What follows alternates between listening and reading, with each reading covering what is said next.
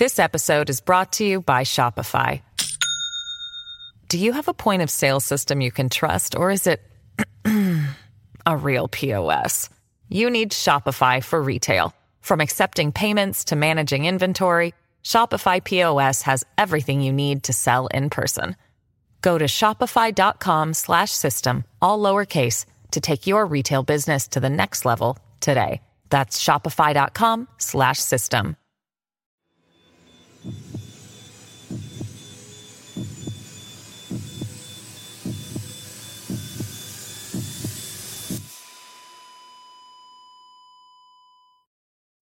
Our episodes deal with serious and often distressing incidents.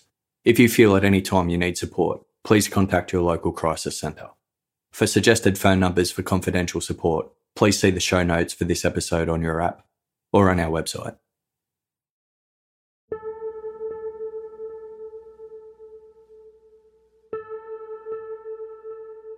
The night of Friday, December 20, 1968, two years after the murder of Cheri Jo Bates, in Benicia, California.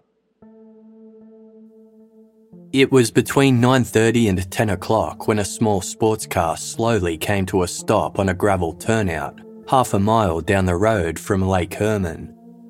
Behind the wheel was William Crowe.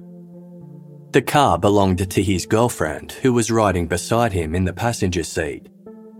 Although the car was new, it was having some troubles, so William had taken it for a cruise to test out the engine. His route led him down Lake Herman Road, a five mile stretch that curved through the countryside to the neighbouring city of Vallejo. Traffic along Lake Herman Road was sparse during the day and near non existent at night. It was a lonely, quiet road framed by fields, trees, and ranches that stretched over the rolling hills. With no streetlights to illuminate the scenery, the area had become a lover's lane of sorts.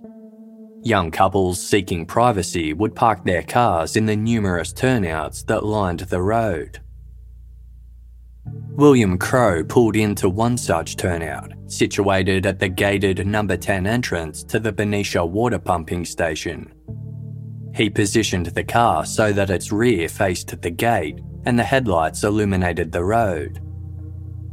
Soon, his attention was drawn to a growing light. A vehicle was travelling down Lake Herman Road towards Vallejo. It rolled along in the pitch black darkness until it reached the gate number 10 turnout. William's headlights swept over the car as it passed, and he caught a quick glimpse of the driver. He was male with short hair and glasses. The car itself was a light coloured four door Chevrolet Impala, a classic late 1950s model with a hardtop and tail fin. The Chevy had barely cleared the turnout when it stopped abruptly in the middle of the road. Its tail lights lit up and it began reversing. Something about this sudden move made William uneasy. He immediately felt compelled to leave so he drove back onto Lake Herman Road and headed in the opposite direction of the Chevy, towards Benicia. Keeping an eye on the rearview mirror, William watched the Chevy reverse into the turnout. Within seconds, it turned around, rolled back onto Lake Herman Road, and sped up until it was right behind William. The Chevy's driver then started flashing his high beams, William was tempted to pull over and confront the driver, but his terrified girlfriend convinced him not to. Instead, he sped up to create some distance between the two vehicles. The other driver matched his speed and then some. William glanced back. The Chevy's right front fender was closing in on the sports car's rear quarter panel. Irritation turned to dread as William shifted to a lower gear and slammed the gas pedal to the floor. Up ahead was a fork in the road. The Chevy remained hot on William's tail as he sped towards it. Waiting until the very last moment, William gave the steering wheel a sharp turn, sending his car flying down the turnoff. The Chevy, far too heavy to make such a tight turn so quickly, barreled onwards. After travelling 200 yards, William braked to a stop. He turned to look back towards the intersection and was shocked to see the Chevy sitting idle in the middle of Lake Herman Road. Burning with rage, William yelled expletives and threats in the direction of the other driver. The Chevy waited in the darkness, its engine quietly rumbling in response. After a short wait, the Chevy finally began to move. William watched nervously, his foot resting against the accelerator. The Chevy performed a U turn and, to William's surprise, drove back towards Vallejo. The chase was over. The impulse to go after the Chevy and face its driver was soon overwhelmed by the instinct to do the exact opposite. Following his gut, William drove home.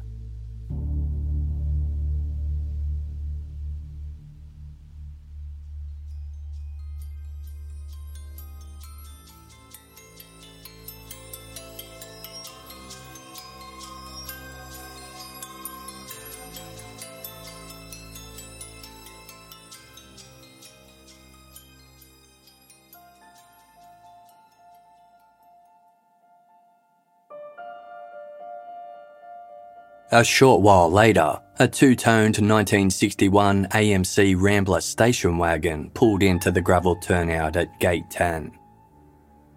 17 year old David Faraday had borrowed the car from his mother so he could take 16 year old Betty Lou Jensen out for their first date. The pair had recently met while serving on a decorating committee for an upcoming music festival. David was the quintessential good natured all American youth who split his spare time between the Eagle Scouts and his high school wrestling team. Betty Lou, a popular student at a neighbouring school, was smitten. By December 20, 1968, Betty Lou had only known David for one week, but all signs pointed to him becoming her first boyfriend. At 8 o'clock that night, David arrived at the Jensen house to formally meet Betty Lou's parents. After he'd made a good impression, the teens left, with David promising to have Betty Lou home by 11. The teens were cutting it close to curfew when they parked at the turnout at around 10:15. Reclining in their seats, Betty Lou rested her head on David's shoulder and looked out the windshield at the darkened fields to the east. She had never been on a date before, but the fact they'd ended up on Lake Herman Road meant that things were going well. They had the turnout to themselves, with only the occasional car passing by, and the teens soon lost track of time. It was minutes after 11 pm when their solitude was disturbed by a bright light. It was emanating from a pencil sized flashlight that was taped to the barrel of a handgun. A male's voice ordered Betty Lou and David to get out. When the teenagers failed to follow his order, he started firing, one bullet ricocheted off the roof above the Rambler's back passenger door. Another punctured the left rear wheel well. The third pierced the right rear window, causing the glass to crack. These were just warning shots. Now Betty Lou and David did as they were told. A frightened Betty Lou unlocked her door and stepped into the cold night. David followed closely behind, scrambling over the bench seat from the driver's side. He had barely lifted himself out when the gun was pressed to his head and its trigger was pulled. David tumbled from the car and fell on his back by the Rambler's rear wheel. Betty Lou sprinted towards the road. The shooter raised his weapon and fired off six quick shots. One bullet flew right by her. The rest burrowed into the right side of her back, causing her to collapse onto her side a few strides shy of the road. With both teens down, the attacker fled.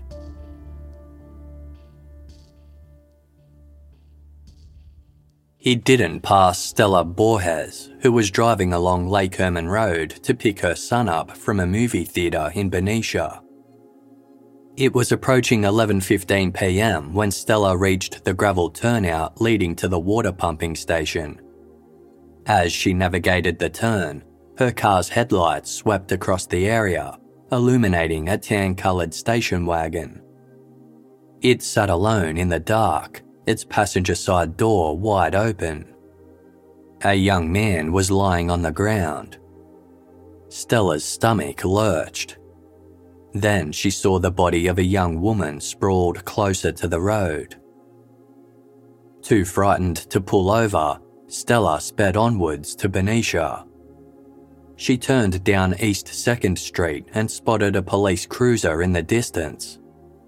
Desperate to get the officer's attention, Stella frantically honked her horn and flashed her headlights. Word of Stella's discovery spread quickly, with police and paramedics converging at the turnout. As they approached the body of Betty Lou Jensen, it became clear she was deceased. Lying closer to the Rambler was David Faraday.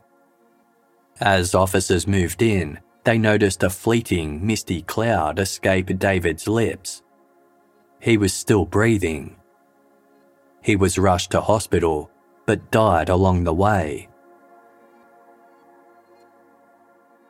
Hours earlier, David Faraday had marched across the grounds of Hogan High School, where Betty Lou was an honour roll student.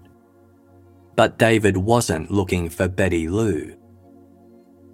Witnesses watched as the typically mild mannered David confronted 16 year old Richard Burton.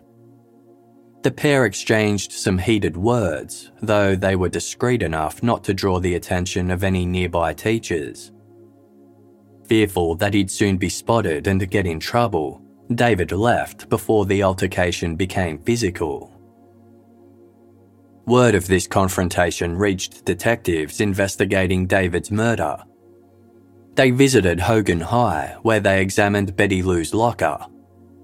In her binder for English class, they found a note she had written. Do you know a kid named Richard Burton? It read. I was going with him until two days before the installation.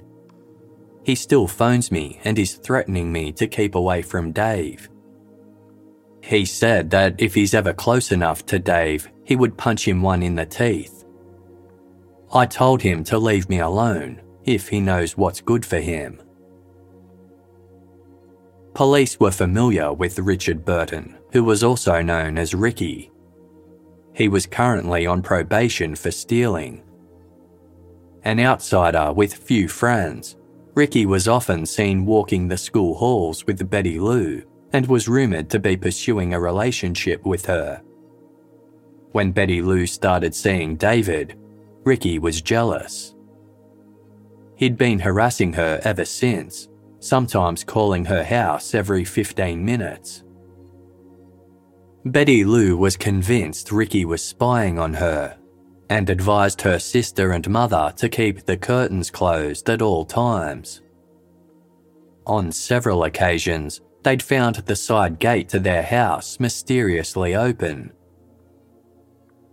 Although they had no evidence to prove it, the Jensen family suspected Ricky might have been prowling around. The evening before she was killed, Betty Lou confided in her sister Melody that she was afraid of Ricky.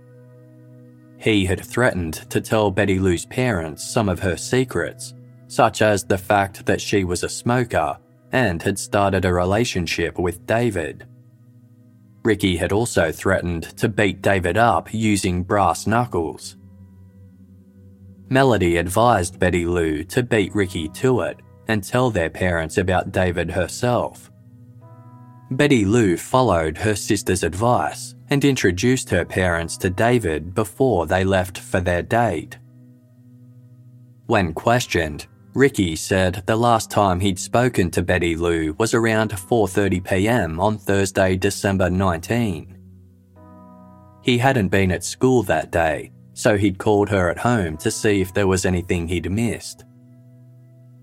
He denied exchanging heated words with David on the day of the murders and insisted he'd never made any threats to David's face.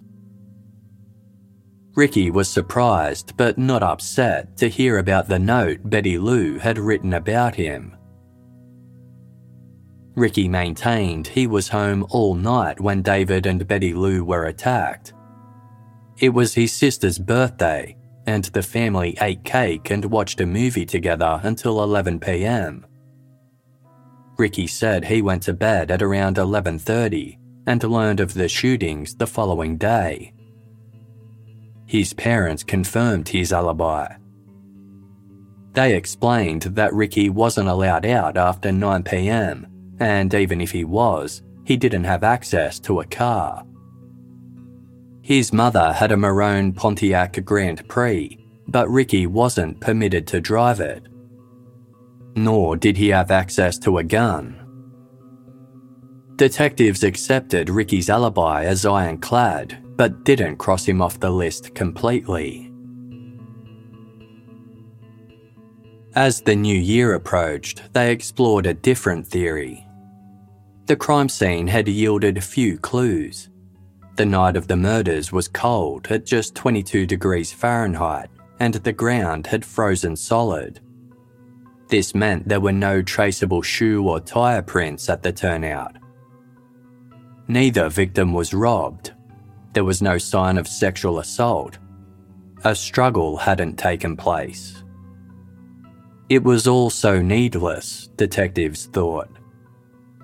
They began to consider the possibility that the crime was carried out by a motiveless, murderous maniac who didn't know David or Betty Lou. Ten 22 caliber long rifle bullet casings were found around the Rambler, stamped with the Winchester Super X brand logo. The majority of the casings were scattered on the ground by the passenger side, indicating that after the killer shot David Faraday, he either ordered Betty Lou to run or she did so instinctively while he fired at her. As Sheriff Sargent explained to the press, quote, the killer needed no artificial lighting in shooting the girl since she was running on a plateau and her body was silhouetted against the sky. While the type of gun used in the shooting was unknown, microscopic analysis of the spent bullets determined they were likely fired from a handgun, possibly a JC Higgins Model 80, a high standard Model 101, or some other semi automatic pistol. Locals were willing to cooperate with authorities surrendering their guns for testing. Of those handed in, all were ruled out as the murder weapon. With little evidence to go on, investigators had to rely heavily on witness recollections. This wasn't ideal, given that human memory is inconsistent and easily influenced, but they didn't have much choice.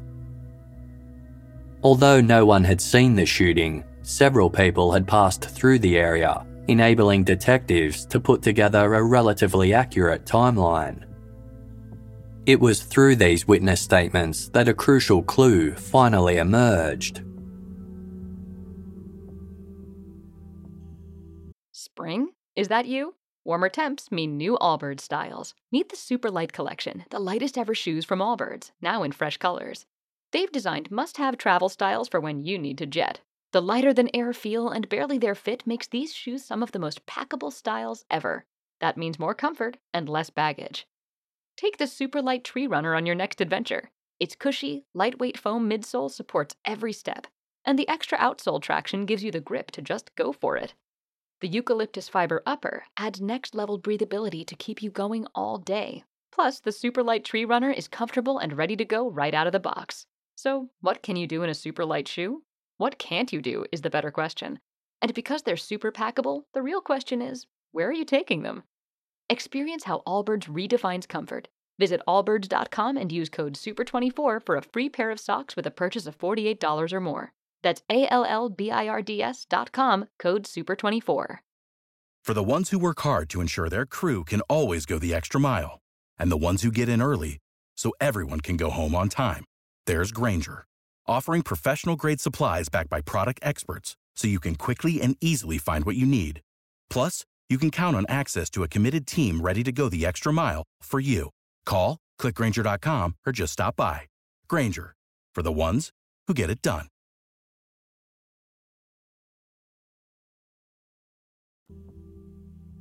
Before David and Betty Lou arrived at the Gate 10 turnout, a suspicious vehicle was seen cruising up and down Lake Herman Road, intermittently pulling in and out of the turnout. Descriptions of its make, model, and colour varied, as it had been too dark for anyone to get a good look. Some thought it was white, while others said cream, blue, or grey.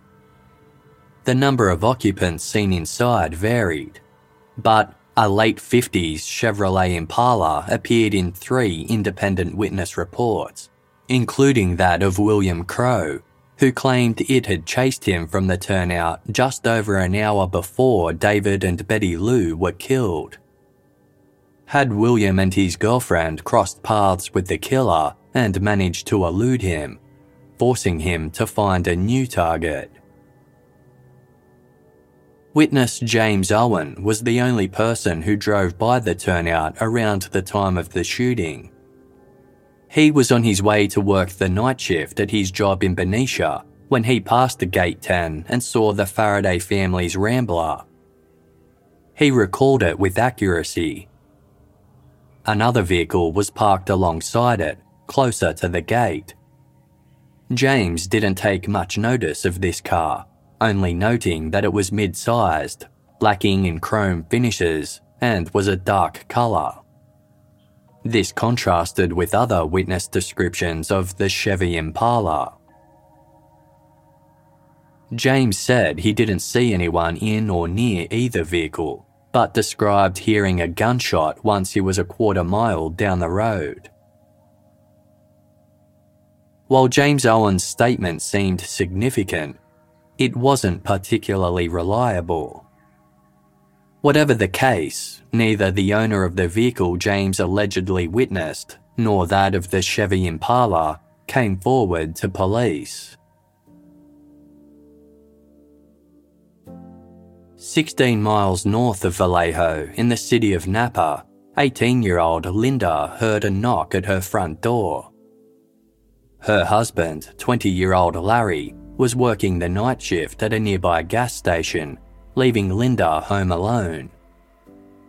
She peered outside and saw a man in his late 20s standing there. He was about 5 foot 11 with black hair and an acne scarred face. Linda recognized him right away. It was Pete, a former neighbour who had once lived in the same apartment complex as the couple. Pete hadn't been inside for long when he abruptly asked Linda, What would you do if I raped you? Linda was terrified. She knew that Pete carried a fishing knife in his pocket and also possessed a rifle and a handgun. Without missing a beat, Linda replied that she would bang on the wall and her neighbour would phone the police. Undeterred by this response, Pete asked Linda if she was happy. She replied that she was. Happy people piss me off, Pete complained. He began telling Linda how he'd been arguing with his wife and how all the people in his new neighbourhood were stabbing him in the back. He'd decided to go south to Vallejo, or maybe Redding, a city 190 miles north.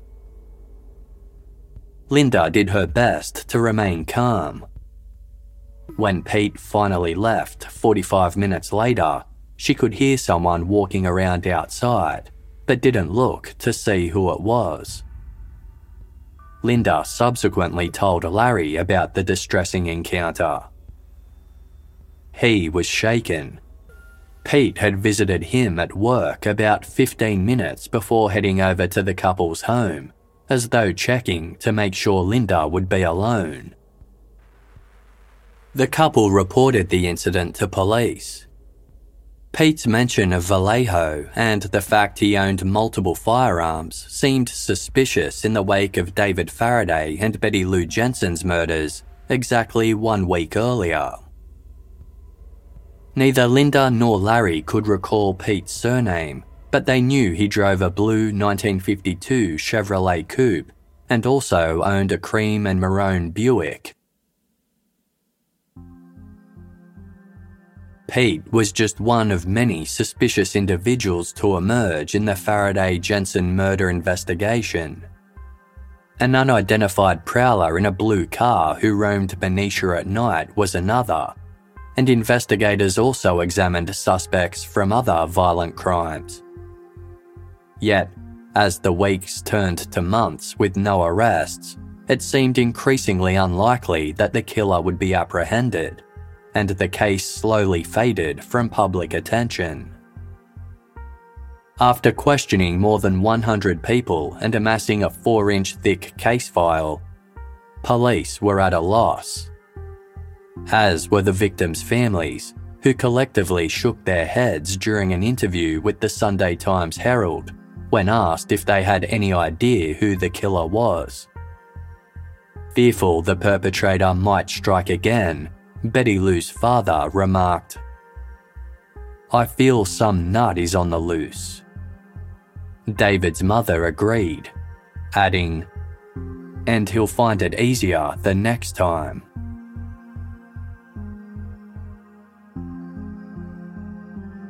The night of Friday, July 4, 1969, six months after the murders of David Faraday and Betty Lou Jensen, in Vallejo, California. It was close to midnight, and Independence Day celebrations were well underway all across the San Francisco Bay Area when a man drove away from the festivities and fireworks, searching for someplace quiet. He headed inland, where suburbia soon gave way to the peaceful countryside. After passing Lake Herman Road, and the sprawling grounds of the Blue Rock Springs Park golf course. He pulled his car into an unsealed, unlit parking area overshadowed by tree covered hills. The area was deserted, with the exception of one other car. A brown, two door 1963 Chevrolet Corvair faced the parklands towards the southern corner of the lot its engine and lights were off, but its radio was playing loudly. Two figures were inside. They were a young couple, 22 year old Darlene Ferrin and her passenger, 19 year old Michael Mageau. The pair had met at the restaurant where Darlene worked as a waitress and became close over the course of a few months. Darlene picked Michael up that night and had taken him to Blue Rock Springs Park because it was secluded. She said there was something important she needed to tell him. Before long, their privacy was interrupted by the rumble of an engine and the sound of tyres crunching on loose gravel. Another car rolled to a stop less than eight feet away from the Corvair's left side where Darlene sat in the driver's seat. The two cars were very similar in appearance, right down to the California license plates, though the Corvair's brown paint job was a slightly darker shade. Darlene and Michael eyed the other car. Behind the steering wheel was a lone male. He switched off his vehicle's headlights and sat silently in the dark. Michael often teased Darlene about her wide circle of friends, so he jokingly asked if she knew the guy. Brushing him off, Darlene gave a vague reply. Oh, never mind. The mysterious stranger didn't stay long. Within minutes, his car rumbled to life and he drove away. Five minutes later, he was back. This time, he parked about 10 feet to the right of the Corvair. The man stepped outside, gripping the handle of a high powered flashlight. He walked up to the Corvair's open front passenger side window and aimed the flashlight directly into Michael and Darlene's eyes, blinding them. Michael assumed the man was a police officer wondering what they were up to and reached for his ID. As he did so, the man pulled out a pistol. Without saying a word, he began firing into the Corvair. Michael was struck in the right arm. Another bullet penetrated his right cheek, went through his tongue, out the left side of his neck, and into Darlene. The passenger side door handle was broken, preventing Michael from escaping the car. He tried to scramble over into the back seat, but was halted by agonising pain as the shooter casually unloaded his pistol at him. Then, just as quickly as it started, the shooting spree was over. Darlene slumped against the steering wheel, bleeding from her arm, shoulder, chest, and back. Michael had sustained similar wounds. The shooter began walking back to his car when he abruptly stopped, turned around, and marched back to the Corvair.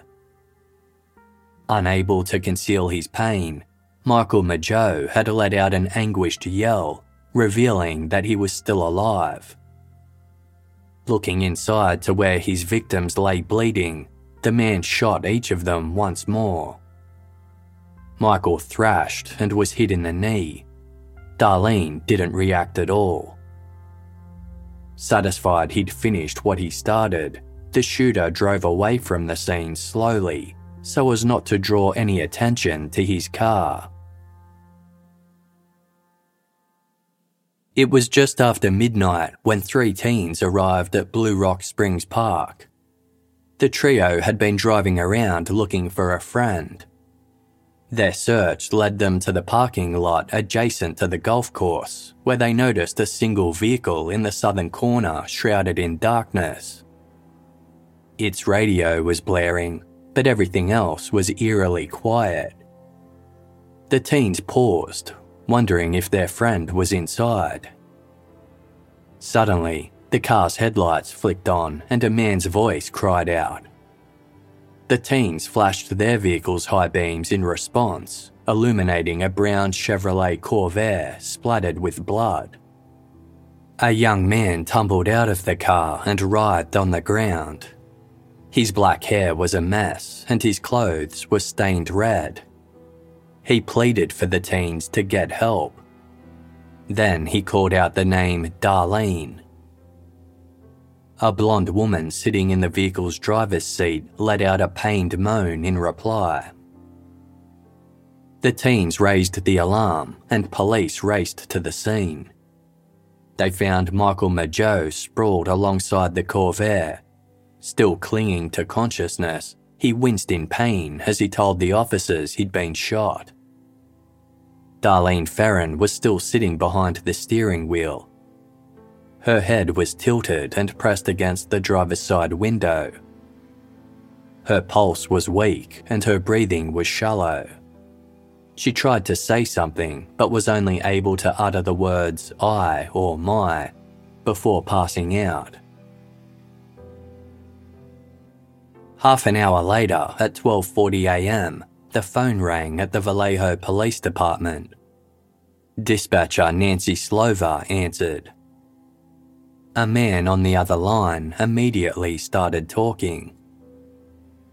I want to report a double murder, he stated matter of factly. Nancy assumed he was a local or passerby who'd overheard the goings on at Blue Rock Springs Park. Police were already on scene, but she continued the call as per protocol and asked the man for his name and location. He cut her off speaking loudly over the top of her in a flat, unwavering manner, as though he'd rehearsed what he was going to say. If you go to one mile east on Columbus Parkway to the public park, you will find the kids in a brown car. They were shot with a 9mm Luger. The caller's tone shifted. In a deeper, more taunting voice, he ended the call with the word, Goodbye. Nancy tried to patch the call through to a desk officer, but the man hung up before she had the chance. She hadn't detected anything distinctive about his voice and didn't have the equipment to record the call, but it was able to be traced. Three officers rushed to the corner of Tuolumne Street and Springs Road in East Vallejo. Their destination was a 10 minute drive from the crime scene via Columbus Parkway. Positioned on the street corner was Joe's Union gas station. On the curb in front was a phone booth. It was empty by the time police arrived.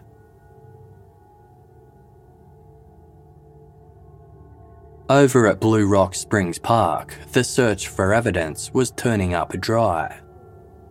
Only two partial fingerprints were lifted from the Corvair's right side door handle. The opposite problem arose with the phone booth.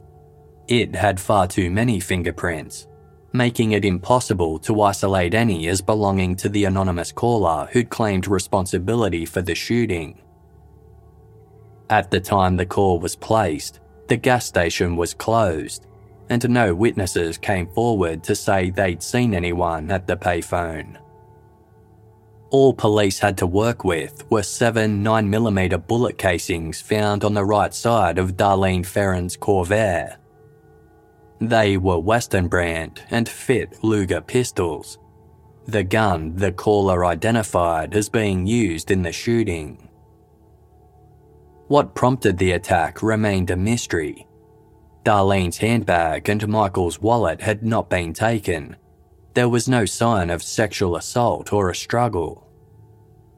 Why the person believed to be responsible had phoned police in the aftermath of his crime was equally puzzling. It was clear from his manner of speaking that he wasn't apologetic, upset, or frightened.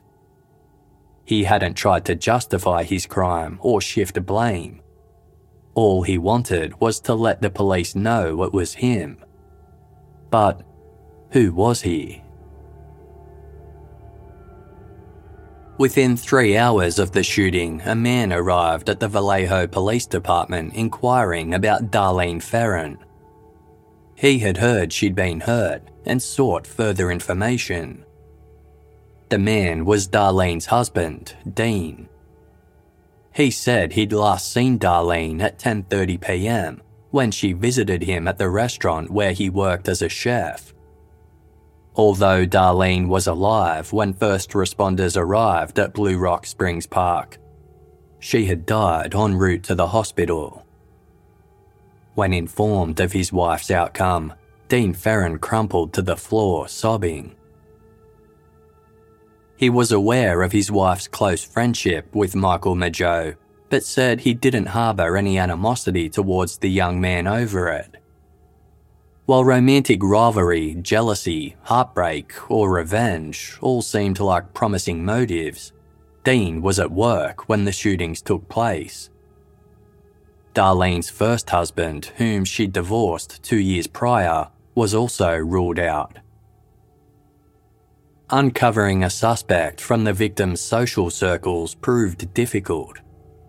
There was a general consensus among those who knew Darlene and Michael that neither had any enemies, nor were they in any trouble. Two days after the shooting, investigators visited the Mageau family home and spoke with Michael's loved ones, but left without any breakthroughs. Once they returned to the Vallejo police station, the phone rang. On the other line was Stephen Mageau, Michael's twin brother. Although he hadn't been able to think of anything significant when he spoke to detectives earlier, a disturbing memory had since emerged from the back of his mind. It came with a name George Waters. Months before she was killed, Darlene had told Stephen about an incident with a man named George Waters. Stephen had initially dismissed Darlene's story, but since her murder, it had taken on a new significance. Darlene revealed that Waters, who was known to pester her at work, had shown up at her home and broken in. Once he was inside, he threatened to rape her. Darlene told Stephen that she managed to talk Waters out of hurting her. 29 year old George Waters didn't have a criminal record, but he had a reputation at the restaurant where Darlene worked. He often teased Darlene, whom he referred to as Dee Dee. Darlene hated the nickname and often was riled up by George to the point of becoming angry. Up until about a month and a half earlier, George visited the eatery almost every night. After that, the staff didn't see him anymore. Waters was taken in for questioning, where he admitted to teasing Darlene, but denied threatening or harming her in any way. He maintained that he last saw her about six weeks prior, around the time others said he'd stopped visiting the restaurant. At the time, Waters observed that Darlene was quieter than usual, but their interaction was otherwise unremarkable. As for his whereabouts on the night of July 4, Waters said he went to a fireworks display with his wife. They returned home at around 11 pm and stayed there for the remainder of the night. Waters denied having a gun or ever visiting Blue Rock Springs Park with Darlene. He owned three cars, none of which were deemed relevant to the case. As the investigation progressed, it seemed less and less likely that Darlene and Michael knew their assailant. Turning their attention elsewhere, investigators noticed that a peculiar figure seemed to appear in multiple tip offs from the public. He was described as a heavy set white man with curly hair who drove a brown car. A man fitting this description allegedly approached a couple in Vallejo saying he'd been involved in the shooting of two people and needed a ride to Santa Maria. A similar man was named in an anonymous letter sent to the Vallejo Police Department, with the letter's author claiming he owned a suspicious vehicle and was, quote, about 25, over 200 pounds, brownish thinning hair, sloppy, fat, and strange acting. But the most compelling witness statement regarding a curly haired, heavyset man came from Michael Mageau. Although Darlene Ferrin had succumbed to her injuries en route to the hospital, Michael miraculously survived following life saving surgery. Detectives visited his bedside as he recovered in hospital and were able to obtain a first hand account of the shooting. Michael described the shooter as a heavyset man with light curly hair, aged in his 20s. An evening in February or March 1969, three to four months before Darlene Ferrin was murdered. Karen stood at the window, her attention drawn to the street beyond. A lone male figure was sitting outside in a stationary white American sedan. Karen couldn't see much, only managing to catch a quick glimpse of the man whenever he lit a cigarette or switched on the vehicle's dome light. Karen was a babysitter, and that night she was at the home of Darlene Ferrin to look after her daughter. Darlene and her husband Dean were both out, and Karen had no idea who the stranger loitering outside their home was. He remained seated in the white car for about two hours. By the time Dean Ferrin arrived home at around midnight, the car was gone. When Karen returned to babysit again the following night, the presence of the strange car lingered in her mind. She told Darlene about it while she applied her makeup in the bathroom. A look of fear flashed across Darlene's face. She said, I guess he's checking up on me. I heard that he was back from out of state. He doesn't want anyone to know what I saw him do.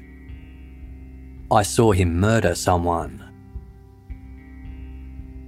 Darlene had mentioned the man's name, but by the time investigators spoke to Karen in relation to Darlene's murder, her memory had faded. She believed the name was something short, maybe three or four letters long. Darlene had also said that the man sometimes checked up on her at work. In the hopes of jogging Karen's memory, investigators arranged for her to see a hypnotist. While Karen was still unable to remember the man's name, she recalled more of his physical features. He was white, middle aged, with a heavy set build and a round face framed by dark brown curly hair. The heavy-set suspect had re-emerged, but his identity remained a secret. Now it seemed Darlene had known her killer, and her chilling remark, I saw him murder someone, became a mystery in and of itself. Just whose murder Darlene was referring to was unknown, but speculation ran rife. Three miles down the road from the Blue Rock Springs parking lot where Darlene was murdered was Lake Herman Road. From there, it was a four minute drive to the turnout of the gated number 10 entrance to the Benicia water pumping station, where David Faraday and Betty Lou Jensen were gunned down six months earlier. When Vallejo police dispatcher Nancy Slover received the call from an anonymous male taking responsibility for the Blue Rock Springs shooting, he had made a chilling remark before hanging up. After providing key information about his attack against Darlene and Michael, he added, I also killed those kids last year. The similarities between the Faraday Jensen and the Ferrin Mageau shootings were obvious to investigators the moment they arrived at the Blue Rock Springs Park. A young couple, a remote location with a water based name, a handgun, lack of a motive or suspects, the randomness of the attack. While the caller could have been lying, investigators were open to the possibility that the same offender had gunned down all four victims. In the aftermath of the Blue Rock Springs Park shooting, an anonymous letter was sent to the case detectives. It cast suspicion on the occupant of a house near Lake Herman right near where David and Betty Lou were killed. According to the nameless source, a 22 year old man named Charles lived there, and he was, quote, off balance by things that he has done in the past, and very capable of committing the murders in that area and at Blue Rock.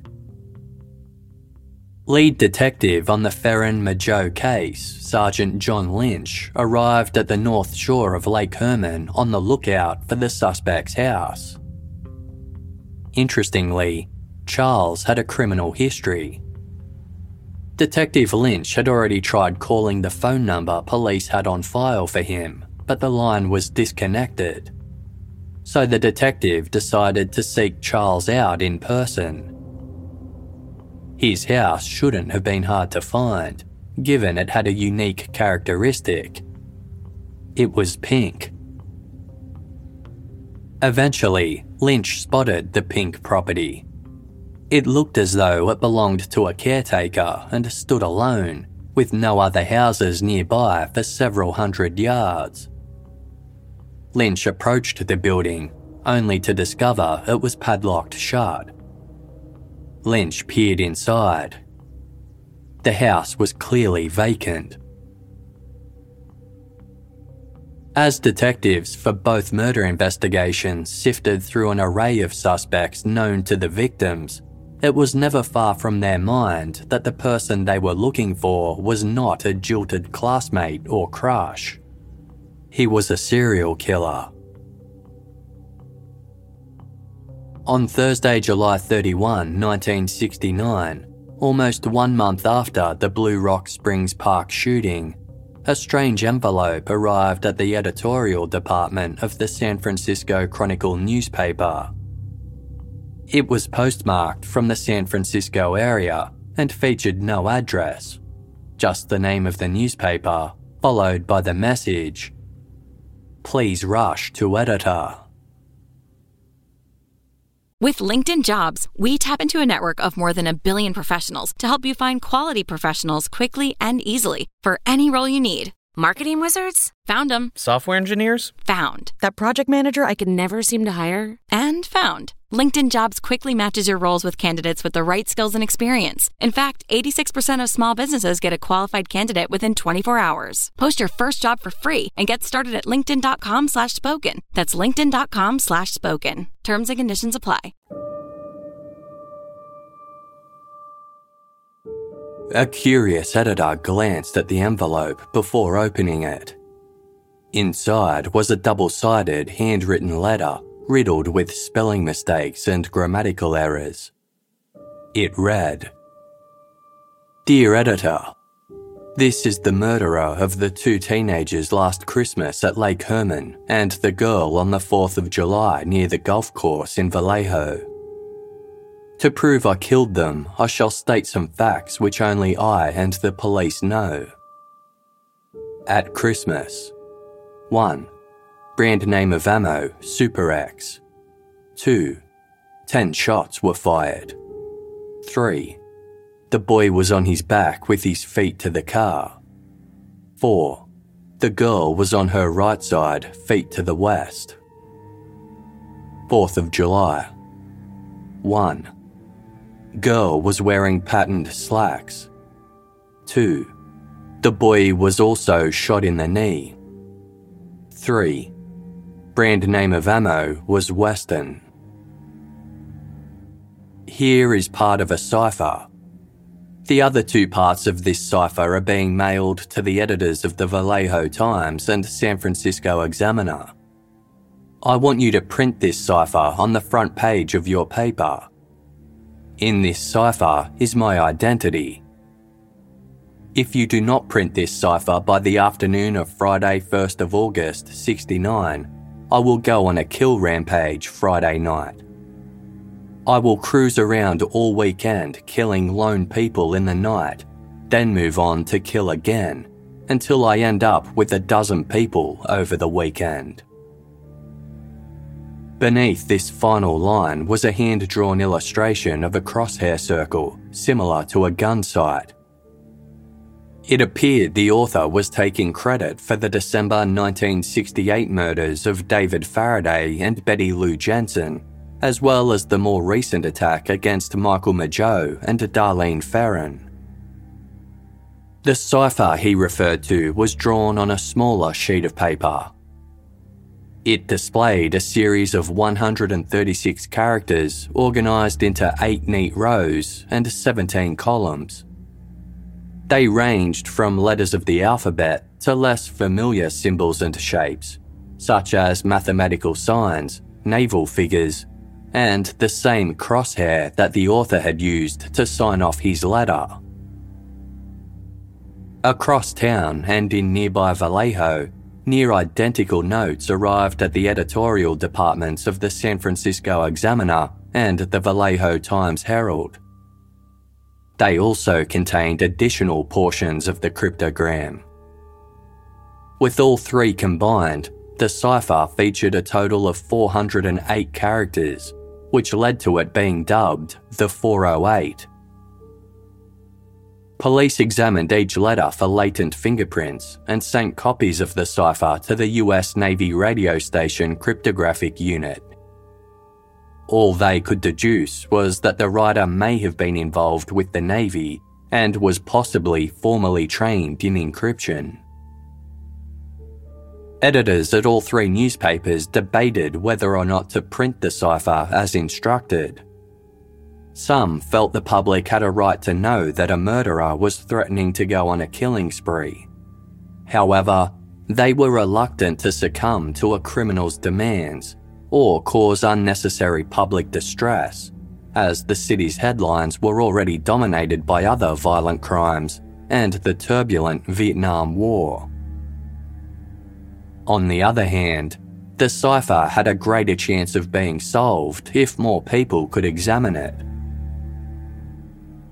The editors finally decided to publish the cryptogram, but refused to meet the author's demands regarding the deadline or front page spot. The San Francisco Examiner also ran an article pointing out that investigators couldn't be certain of the author's guilt until he disclosed more details about the crimes. On August 4, a three page letter arrived at the San Francisco Examiner. It began In answer to your asking for more details about the good times I've had in Vallejo, I shall be very happy to supply even more material. By the way, are the police having a good time with the code? If not, tell them to cheer up. When they do crack it, they will have me. As the newspaper requested, the author gave more details about the crimes, including some that hadn't been released to the public. He pointed out things that detectives were wrong about, like their assertion to the press that he would have been able to see Betty Lou Jensen's silhouette as she ran across the turnout. Bullshit, he wrote. That area is surrounded by high hills and trees. He corrected them by explaining that he'd actually attached a small flashlight to his gun in order to see his targets better in the dark. He also took responsibility for the disturbing phone call that dispatcher Nancy Slover received at the Vallejo Police Department, which he described as having some fun with the Vallejo cops. The letter concluded I was not happy to see that I did not get front page coverage, followed by the same hand drawn crosshair symbol featured on the previous letter. The San Francisco Examiner published an article about the latest letter and included a lengthy excerpt. Due to the author's self introduction, the police, media, and public finally had a name for the perpetrator. From this point on, he was known as the Zodiac Killer. Many people seemed to fit the Zodiac characterization in some capacity. A troubled young man named David was reported after his former foster mother realised he'd been in Vallejo for his brother's funeral at the time of David Faraday and Betty Lou Jensen's murders. While there, he'd been gifted a firearm that had belonged to his brother, a 22 caliber rifle.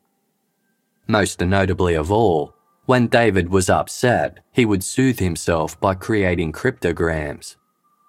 Some of these were passed along to detectives for examination, but they deemed David an unlikely suspect. A wife reported her ex husband, as he was known to sign his letters with a crosshair like symbol. Another suspect came to light after a couple received a letter from a distant relative claiming he was a killer for the mafia and needed help. The letter was sent for handwriting analysis, with fingerprints lifted and compared to the partial prints on file. He was ruled out of the investigation. Many suspects were interviewed simply because those who reported them thought they had acted strangely and or they owned a gun. While each person varied in intrigue, the actual killer eluded investigators.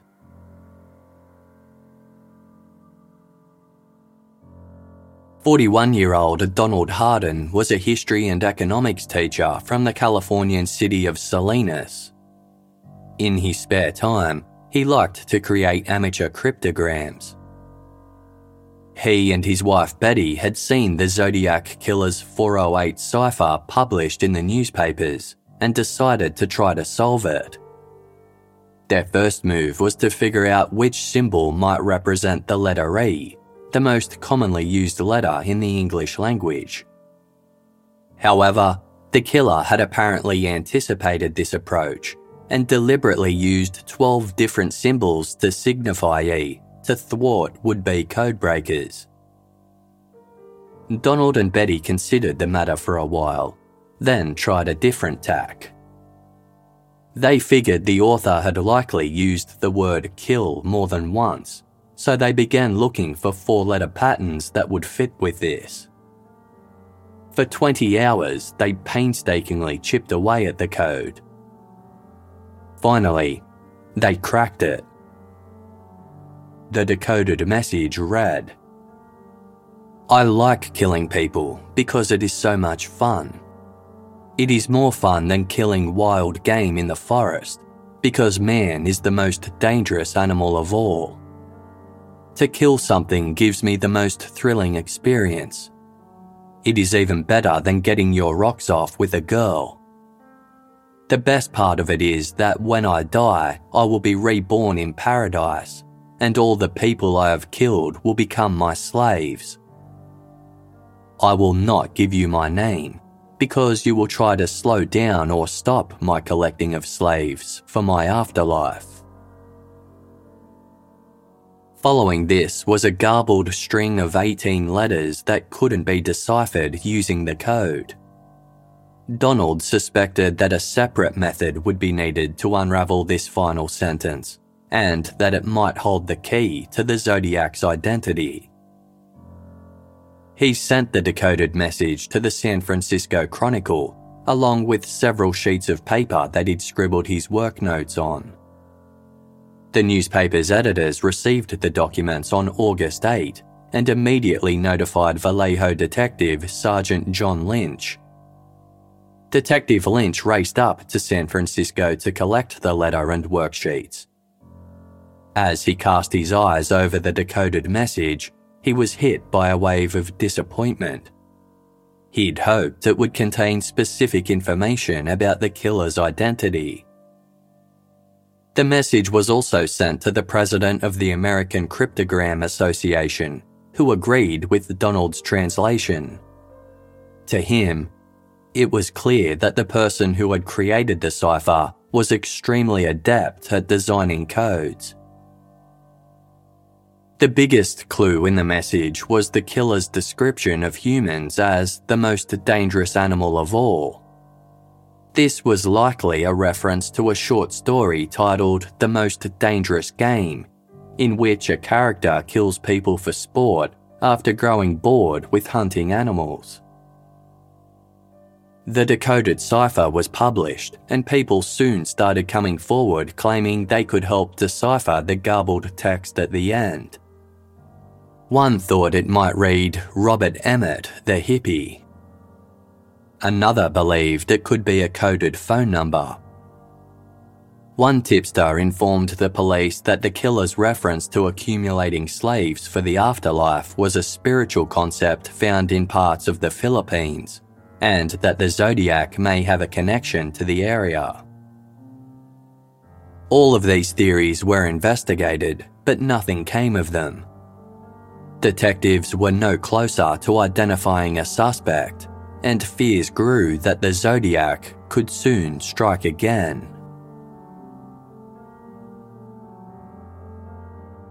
Almost three months later, rookie officer David Slaight was manning the telephone switchboard of the Napa Police Department when a call came through at 7:40 p.m. A male voice was on the other line. In a calm tone, he stated, I want to report a murder. No, a double murder. They are two miles north of park headquarters. They were in a white Volkswagen Karmann Ghia. Officer Slaight thought the caller sounded young, as though he was in his early 20s. Trying to coax out more information, the officer asked the man where he was. In a quiet, barely audible voice, the caller simply replied, I'm the one who did it.